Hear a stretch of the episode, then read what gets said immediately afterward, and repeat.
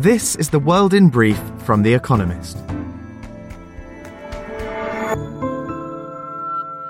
Our top stories.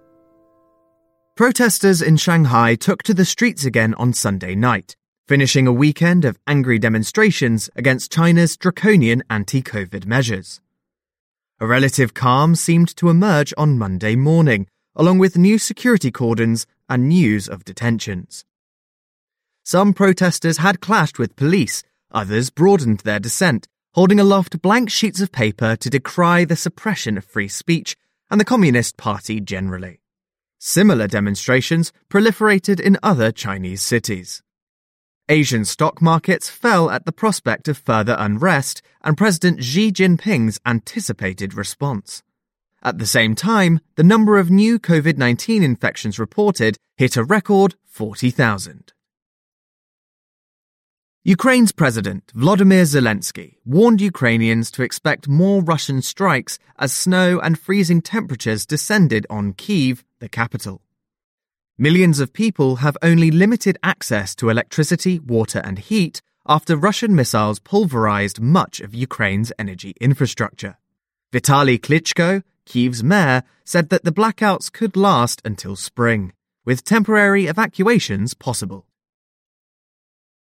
heavily armed jihadists of Somalia's Al Shabaab terrorist group stormed a hotel near the presidential palace in Mogadishu, taking an unknown number of hostages. Police said at least four people were killed and that several officials had been rescued. Somalia's army has made significant gains against Al Shabaab in recent weeks, boasting on Saturday that it had killed 100 of its fighters near the capital. More than 80 people were injured during protests against a construction hailed as India's first international deepwater port, in which fishermen clashed with police officers. The Adani Group, which had been building the seaport since 2015, is the ultimate target of their ire. The fight has taken a sectarian hue, with Hindu groups rallying to Adani's cause and Christian clergy charged as conspirators. Melanie Joly, Canada's foreign minister, unveiled a 2.3 billion Canadian dollar strategy for the Indo-Pacific on Sunday. The aim is to expand Canada's military presence in the region to counter disruptive Chinese influence, as well as diversify trade. Canada will also tighten its rules on inward foreign investment in an attempt to stop China buying up its minerals. Tens of thousands of people marched in Mexico City to show their support for Andres Manuel Lopez Obrador, the country's president. Mr. Lopez Obrador organized the rally to mark his fourth year in office. But it is also probably an attempt to show off his popularity. He has an approval rating of nearly 60%, after his plans to reform Mexico's electoral system triggered protests. Football World Cup on Sunday, Morocco shocked Belgium, FIFA's second highest ranked team, with only their third ever victory in a World Cup. Despite struggling, Costa Rica triumphed over Japan with an 81st minute goal. Germany remained the only winless team in their group as they drew 1 all with Spain. And fact of the day 800%. The increase in Moderna's share price since January 1st, 2020 the vaccine maker is the second best performing company in the S&P 500. And now, here's a deeper look at the day ahead. Fury mounts over lockdowns in China. Residents of China's cities returned to work on Monday after a weekend of widespread protests against draconian zero COVID measures. Frustrations with months of lockdowns spread after a fire in Urumqi, in the western region of Xinjiang, left 10 dead on Thursday. Many blamed COVID restrictions for hindering firefighters and occupants who were trying to escape. On Saturday night, demonstrators in Shanghai called for President Xi Jinping to step down, an extremely rare show of defiance. On Sunday night in Beijing, crowds sang the Internationale, a French socialist anthem, and mourned the deaths in Xinjiang. Students at several university campuses held up blank sheets of paper to highlight China's lack of free speech. China's rulers hate instability, but they're in a bind. The country is gripped by its biggest COVID outbreak yet. Elderly people are made more vulnerable by low vaccination rates. Many Chinese people are clearly furious with public health rules. Reintroducing restrictions will probably spark more unrest. In with the Old at Disney.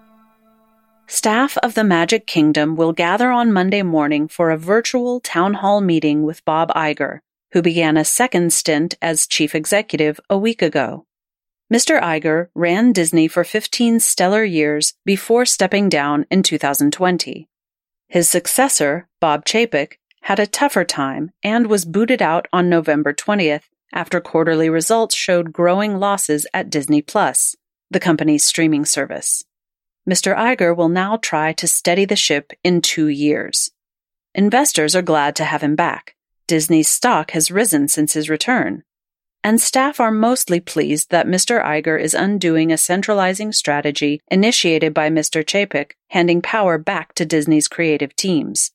But the difficulties at Disney and across Hollywood run deeper.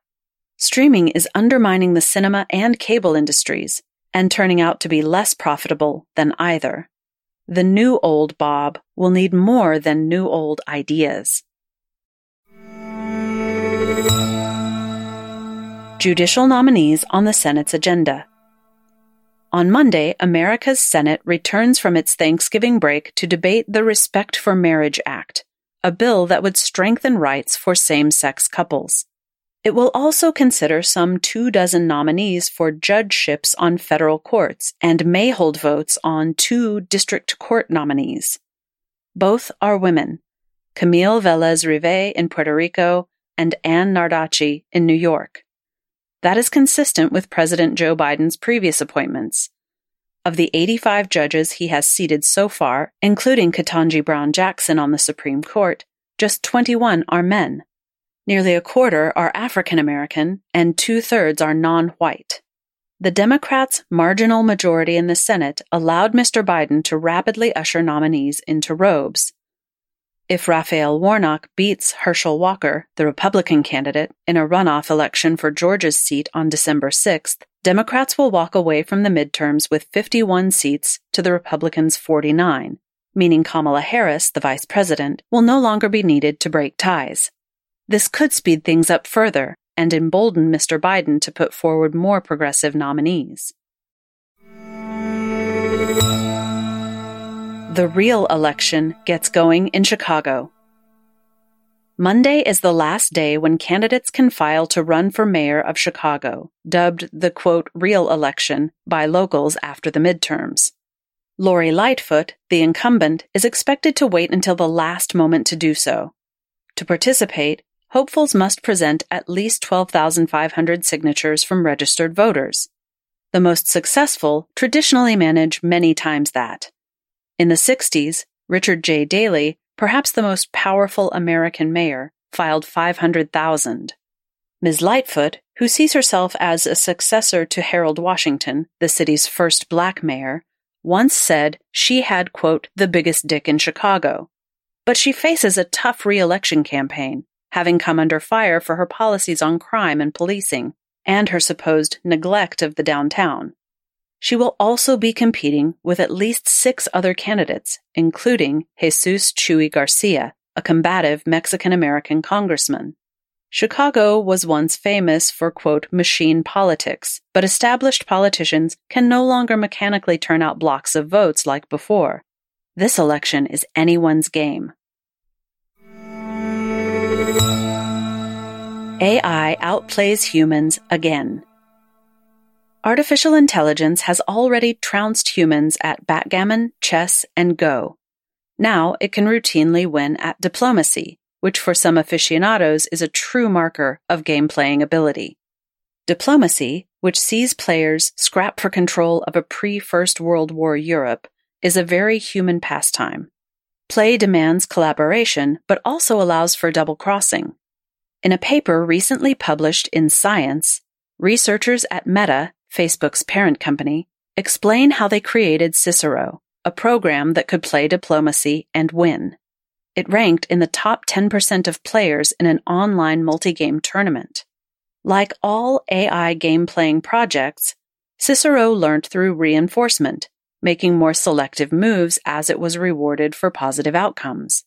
But diplomacy also requires players to communicate with others well enough to implement their chosen strategy, whether treacherous or truthful. Thus, Cicero had to be trained to speak like a human player, using vast sets of language data. That it did so successfully proves an ability to negotiate, convince, cooperate, and compete.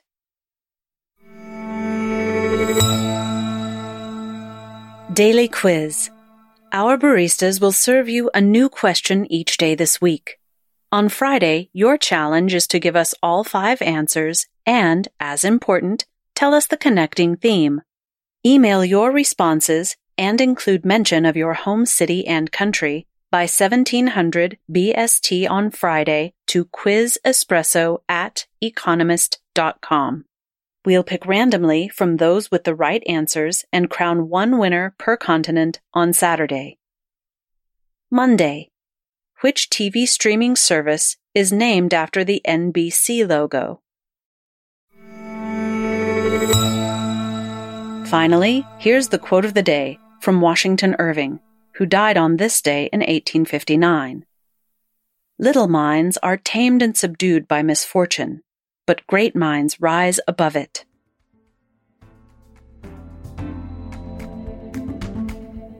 That's The World in Brief from The Economist, available three times every day of the week. You can also hear interviews and analysis from our journalists, including our current affairs podcast, The Intelligence, on your podcast app. And subscribers to The Economist have access to each week's full edition in audio. Just download the Economist app to start listening.